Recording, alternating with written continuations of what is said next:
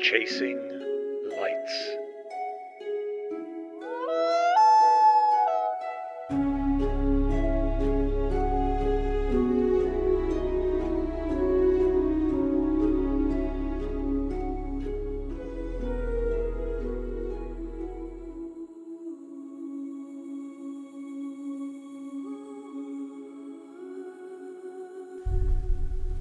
Chapter 3 What does it take to get through winter? I remember one afternoon in high school, I was sitting in a classroom looking out the windows at the sky. It was late September and the trees were bare of leaves and everything was settling into a gray color. Summer was over. In front of me was a thick textbook. It was open to page 11. The return of warm weather was at least eight months and a few hundred pages away. I felt tired. But, but then I saw it. A snowflake floating gently past my view. At first, I didn't really see it.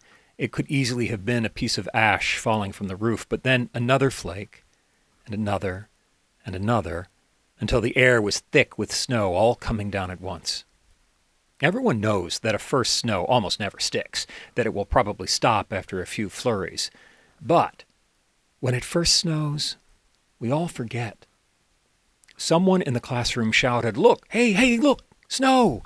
And everyone stood up. Everyone cheered. Skiing and sledding on our minds. Everyone chattered about the fun to come. No, no one was tired. No one was overwhelmed by winter in that moment. I can't remember what I studied in that class, but I do remember the snow. Adjusting to Alaskan winters was a challenge our first year. The sheer volume of snow overwhelmed us. Snowbanks went taller than seven feet. Ice covered the roads for months at a time. The snow itself was different too. It was was rare that we could make snowmen or snowballs. In that kind of cold, there was less moisture in the snow, not enough to make it stick to itself. And sometimes we would just try to throw snow at each other, which resulted in a cloud of snow right in front of our faces with the ice crystals sparkling like fairy dust.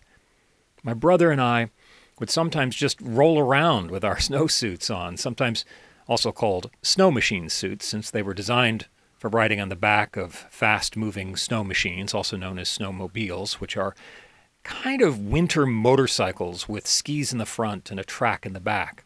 And essentially, the suits were insulated coveralls that covered your entire body and zipped up the front.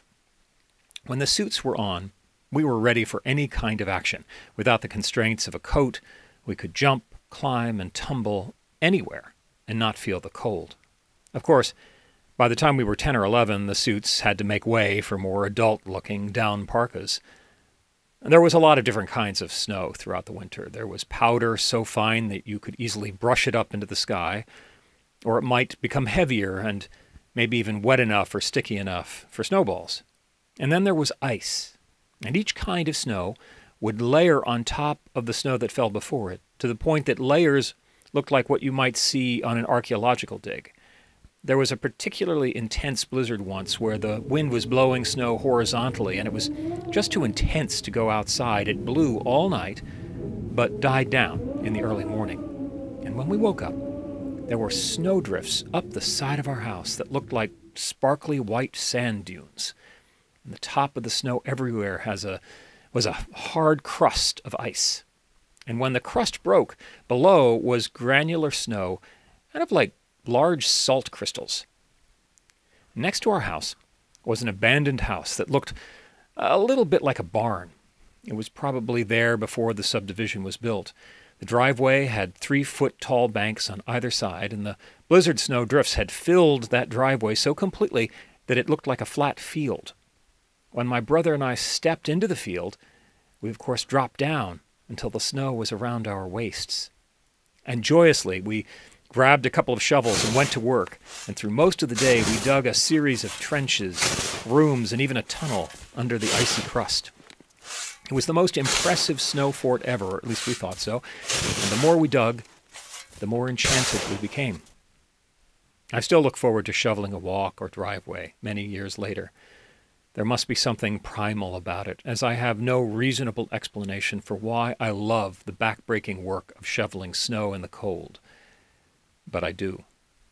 There were many more types of snow. One of the more striking is below zero snow. When walking on snow at 10 below, every footstep squeaks loudly. Every other sound seems strange as well when it gets that cold. There's less of an echo and more of a dryness to what one hears. Of course, when a person is bundled up and rushing to the next warm place, that also can make things sound strange. If someone stays out in the cold too long, the mind gets a little out of balance. It's, it's probably fear that causes someone to think strange thoughts, panic, maybe even hallucinate sometimes, but it could also just be too much cold. Crazy thoughts can be a signal that it's time to go inside and get warm quickly. Below zero weather it's a strange blessing. When I was a kid, most of January was 10 or 20 degrees below zero, with some days dropping even farther. January is also the darkest month, filled with day after day of very little light. And intuitively, that kind of cold would only make things worse. But it doesn't. And, and here's why. Despite the physical discomfort, far more challenging is the psychological discomfort that comes from all that darkness. Alaska had the highest rates of alcoholism, drug abuse, and sugar consumption in the country. I didn't have a name for what I felt, but I was depressed a lot. Now it's called seasonal affect disorder, and everyone is supposed to sit in front of a special lamp every day to feel better. But back then we didn't have the special lamps, and everyone was desperate to feel good again, to feel alive despite month after month of gray and black. And thankfully, in below zero weather, we were brought back to life by the adrenaline of intense and threatening weather. To this day, the feeling of my eyebrows and nose hairs freezing solid brings a smile to my face. Now, below zero, uh, wearing of snowsuits, parkas, and gloves, uh, you know, it had an extra benefit too. The kids around us were more aggressive than what I was used to. My brother, even though he was younger and smaller than me, was physically fearless and ready to fight. If anyone was picked on, he was the first to leap to their defense. If anyone picked on him, look out. I remember him with a cut lip or a bruise on his face. He didn't always win, but he was always ready for more and usually smiling as he got ready to hit a bully. More than anything else, he wanted to be a hero. And yet, he already was. In contrast, my reaction to threats was to be frightened. Instead of fighting back, which is in the prison yard culture I suddenly found myself in, the only appropriate response, I would avoid, run, or talk my way out of a fight. And sometimes those techniques work, but sometimes not. I got hit a lot, but at least I was protected by a thick layer of mittens, sweaters, and down jackets. I wanted to be more like my brother, better at facing enemies, taking the hit, and moving forward with a minimum of regret. I still work on it. I tried to fit in with the new school, the new culture, the new everything. There were people that obviously did fit in. They, they naturally belonged. My brother did, with his courage, his toughness, and his inner wildness. Neighbor kids fit in with their Northwoods style clothing and tough talk about hunting bear, using chainsaws, and smoking. I didn't fit easily, but I kept trying. Something I wasn't aware of made things even more difficult. Most people's dialects, apparently, are determined by the kids they socialize with when they are five years old. My dialect is Philadelphian. My younger siblings speak Alaskan. The Alaskan dialect, as you would expect, is a mix of several other dialects due to all the migration from outside. It sounds like the Minnesota and Idaho dialects, as well as California, Texas, and Oklahoma all mixed together. Decades later, I discovered that one of my closest friends growing up actually moved with his family from Philadelphia around the same time we did. I wonder how much of our connection was based subconsciously, anyway, on the way we talked. As an adult, I keep listening to dialects from all over the world and learning how to alter how I speak. It's a useless skill to have now, but I, I wonder if it might have come in handy then to be able to sound like an Alaskan. One day, I found that snow pressed into a wall outside a school would stay there.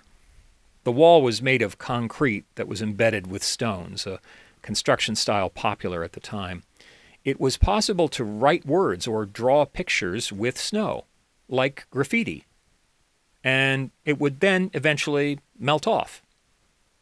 How interesting. Graffiti that would make me look cool and tough, but allow me still to be a good boy because it wouldn't destroy the wall with paint. Hmm. What should I write?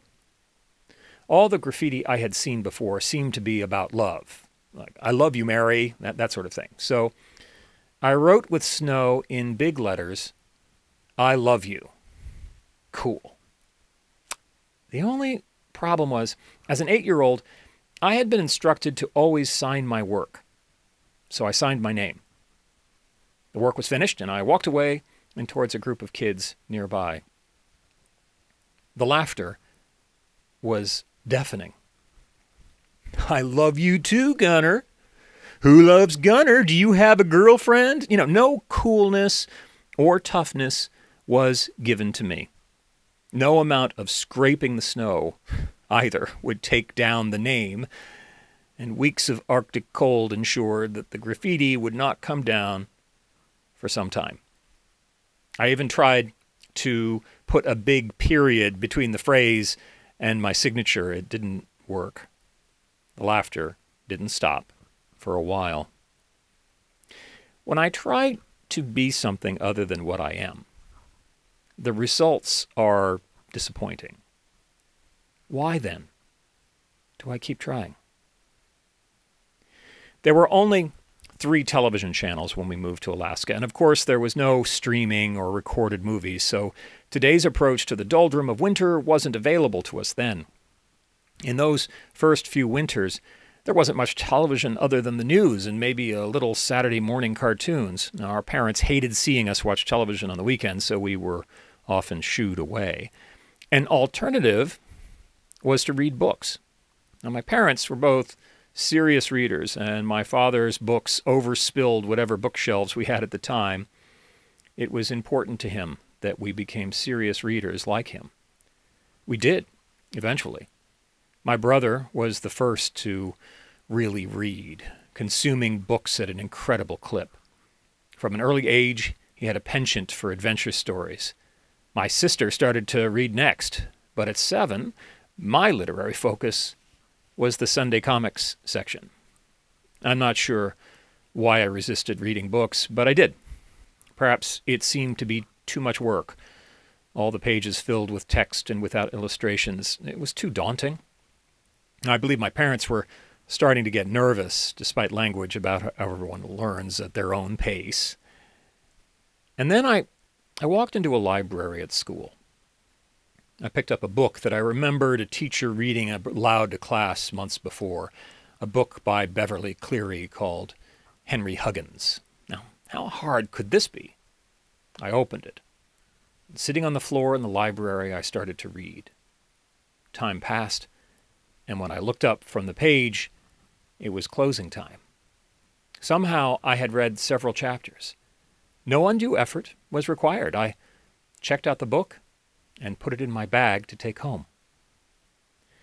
It reminds me of a classic television commercial in the 1970s for Life cereal. A couple of kids were avoiding eating their cereal, distrustful of how it might taste since it was supposed to be good for them.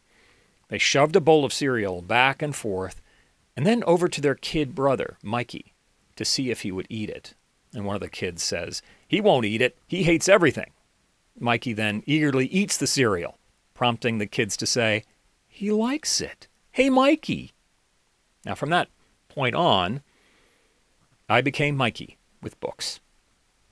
I hungrily wolfed them down. When there was enough sunlight, I even read books as I walked home. Most of what I read at first were written for kids in the 1940s and 1950s, focused on the adventures of the Hardy Boys, Encyclopedia Brown, and others like them. Then I started migrating to science fiction. There was a lot of it designed for younger people, some even written by adult authors like Robert Heinlein and Ray Bradbury, not to mention Jules Verne and H.G. Wells. There is an extreme quality to science fiction that appealed to me, of facing unfathomable and strange worlds. I didn't realize it, but my life already read like a typical pulp science fiction story. Thousands of miles away from what I knew before, I stepped out into a place truly unknown. One night after dinner, I was in a bedroom reading The Rolling Stones by Robert Heinlein about a family traveling through space. I was so submerged into the story that the dark, cold night outside the window had become the reaches of space. The spaceship was hit by something, and I was thrown off the bed. The entire room was shaking, making it difficult to get up. My, my mind split into two thoughts at once. One, this is a really exciting and terrifying adventure. And two, this was an earthquake, and I had to get under the dining room table where the rest of the family was. Now, earthquakes are common in Alaska, but this one was bigger than what I had experienced so far. Most of the time, an earthquake could be difficult for anyone to notice unless they noticed a hanging plant swinging. But occasionally, like this time, there is enough shaking for everyone to wonder is this the big one? Fortunately, it wasn't. Despite what some Alaskans, myself included, might tell you, it wasn't below zero all the time.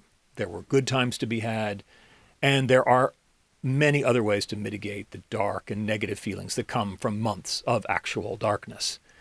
So let's start with growing beards.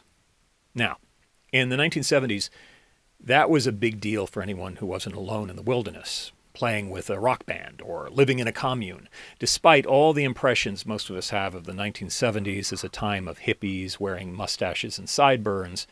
Men's fashions were still mostly conservative. Those cultural rules were loosened a bit during the winter months as everyone got ready for fur rendezvous. An official at one point even declared that any non bearded fellows would be levied a fine.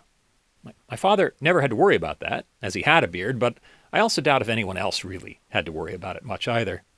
And historically, Fur Rendezvous was a gathering of fur trappers for trade and perhaps a bit of drinking.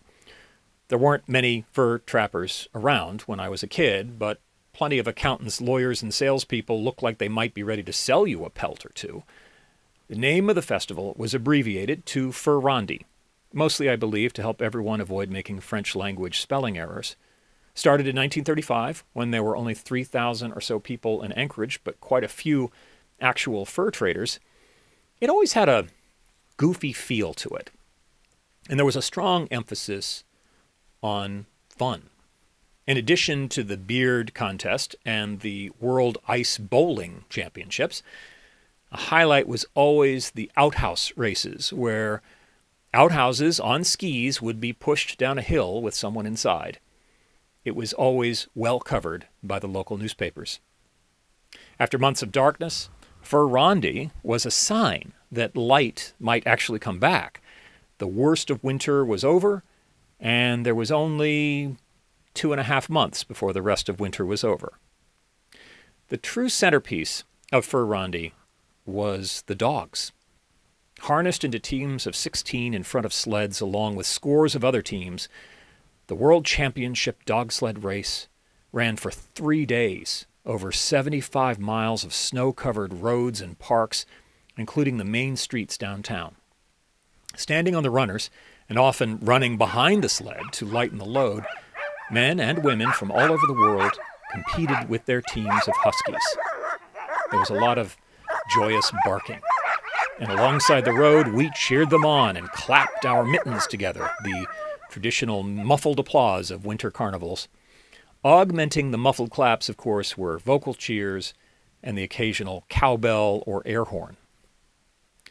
The dog sled races were one of those rare things that made everyone feel like they were at the center of the world instead of the periphery.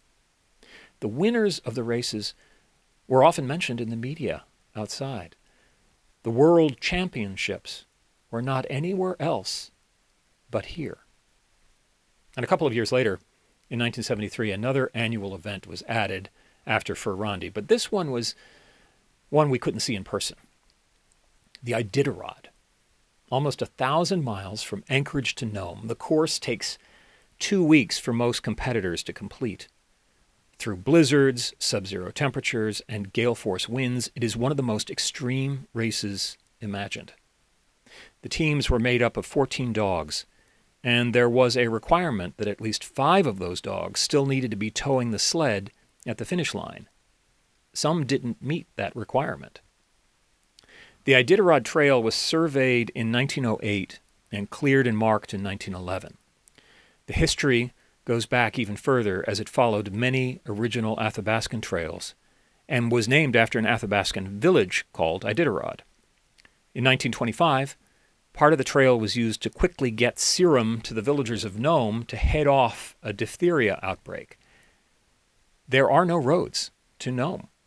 The only way to get there is by plane, boat, or dog sled. A growing challenge for the race became more apparent every year. Snow.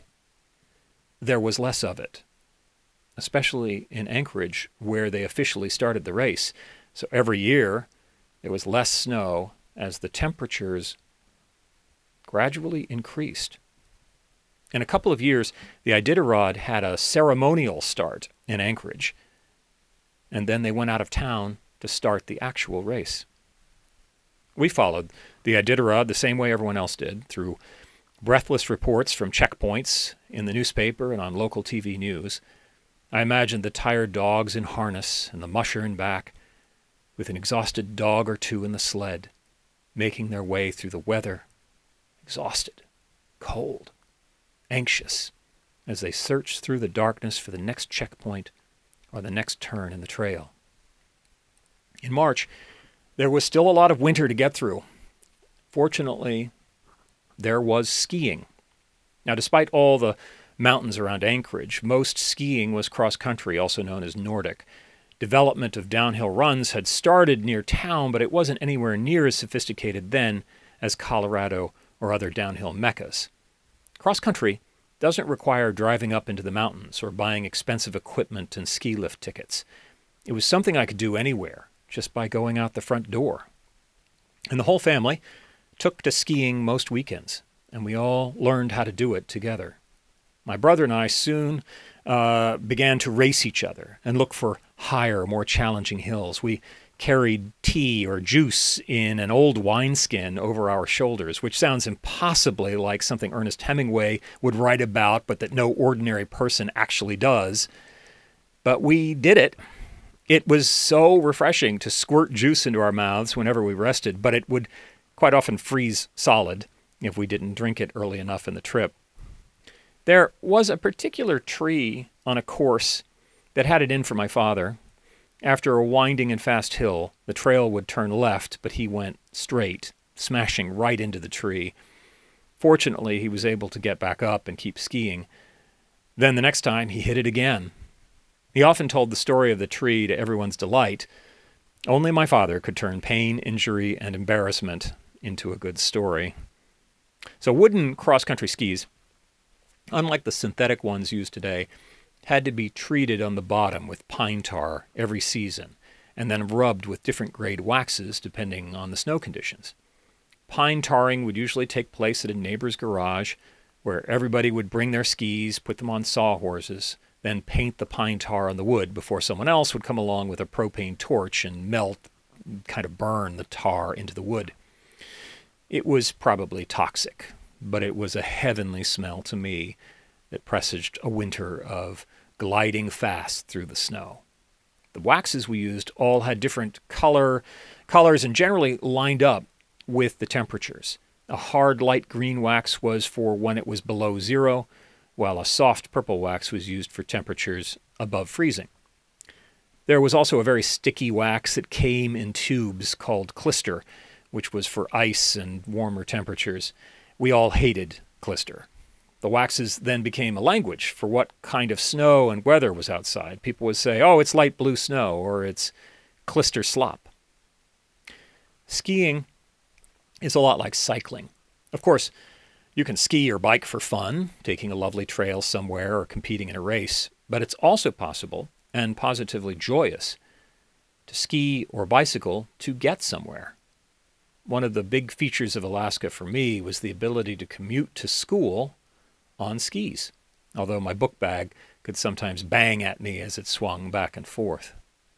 Now, when skiing through a park or forest, I would often see wild animals up close birds, squirrels, fox, even moose.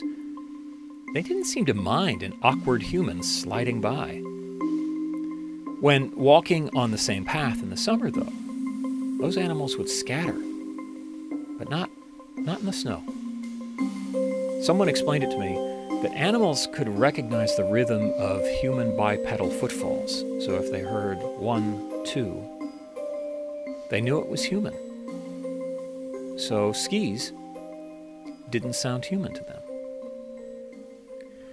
The awkward phase of learning to ski was shorter than learning to bicycle. I only fell a few times and was well cushioned by the snow instead of concrete. The skis were less something I got onto and more like something I got into. They quickly became an extension of my body that c- conferred speed and grace on my gangly and awkward body. And whenever I took off my skis, I would sometimes not let my feet get too close to steps because I forgot the skis were no longer attached. I had ghost skis attached to my shoes. In a couple of years, I joined the ski team. Now, outside, most schools don't have a Nordic ski team, but in Alaska, skiing was wasn't just some sort of special startup game like Ultimate Frisbee or a vacation pursuit like scuba diving. It was a serious Olympic sport, more popular than football. Practice happened on the track field, but also in the surrounding parks. The parks in Anchorage were mostly lightly touched forests crisscrossed with ski tracks all winter. It wasn't difficult to ski for five miles before crossing a road or seeing the backyard of a house. In many cases, the main trails were lit with streetlights. And one of my favorite trails backed up to the campus of Alaska Pacific University, a small private college. After acres of forest, there was a sudden drop off, almost a cliff, to a clear valley of snow below. At one end, there was a large wooden ski jump like those used at the Olympics. I never tried the jump, nor did I ever see anyone else try. It was terrifying made with splintered wooden planks at an almost vertical incline, then jutting out over the hill to the valley below. Eventually, I was ready for my first race.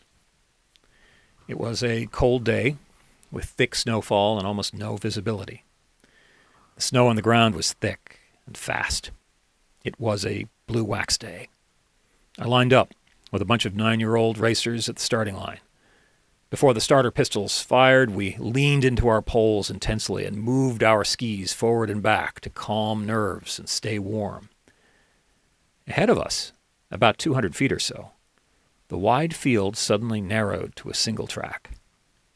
Somehow, in that distance, a pack of 20 had to get themselves into single file, all at top speed, all competing to be first. The pistol fired. None of us managed to be graceful. Terrified of getting caught in the forest of flailing ski poles all around me, I dug in and pushed hard. And right from the start, skiers were falling, falling into each other, tripping over poles, blocking anyone else from moving forward. Some were crying, some were yelling, and some were slowly getting back up on their feet just to fall back down again. Parents and friends yelling from the sidelines. In the snow, there was no way to see them nor could I see the mayhem behind me. Somehow, I had pushed myself to the front of the scrum. Still panicked about what was behind me. It hadn't even occurred to me that I might be in front. I pushed harder, breathed deeply, and dug my poles as fiercely into the snow as I could. At any minute, I knew they would that I would be overtaken and probably fall. Instead, I got to the single track and kept skiing. The snow started to fall harder and visibility evaporated. The rim of my stocking cap and my eyelashes were caked with snowflakes. This wasn't the Iditarod, but I understood a little how it must feel to be racing hard with ice attached to my face. I didn't care. I barely noticed. I just wanted to stay ahead of all the other skiers. The course was hilly and winded around for five kilometers. I still couldn't hear anyone behind me, and I couldn't see anything in front of me. In a way, it felt like I was completely alone in the storm. My skis glided perfectly. I flew through the course as if I was being pushed somehow. Towards the end, there were several turnoffs. The snow had obliterated all the signs, so I had no idea which fork in the road to take. And in a moment, I decided to go left. It looked right to me, or as right as something could be. But it wasn't right. I started to hear something. My parents, along with everyone else, were shouting, You're going the wrong way! And then up ahead, I started to see the other skiers racing straight towards me.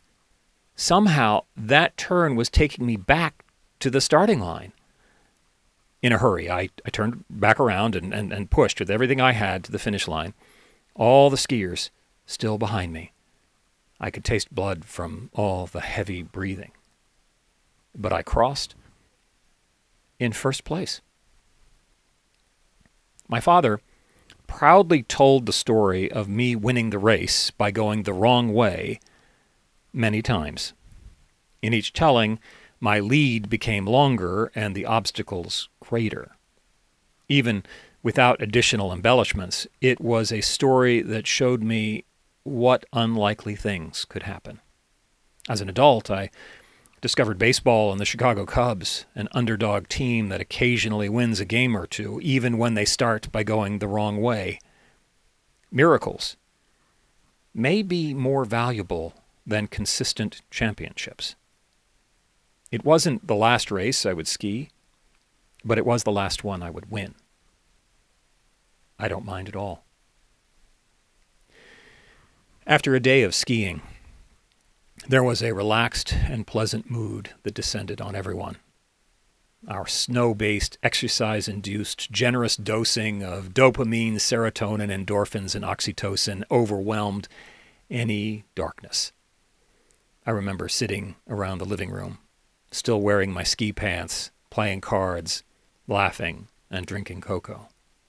I remember everyone feeling good and everyone full of warmth even as the snow crystals trapped in the cuffs of their pants slowly melted. On one night like that, the power went out. Power outages were frequent, so no one was very worried about it.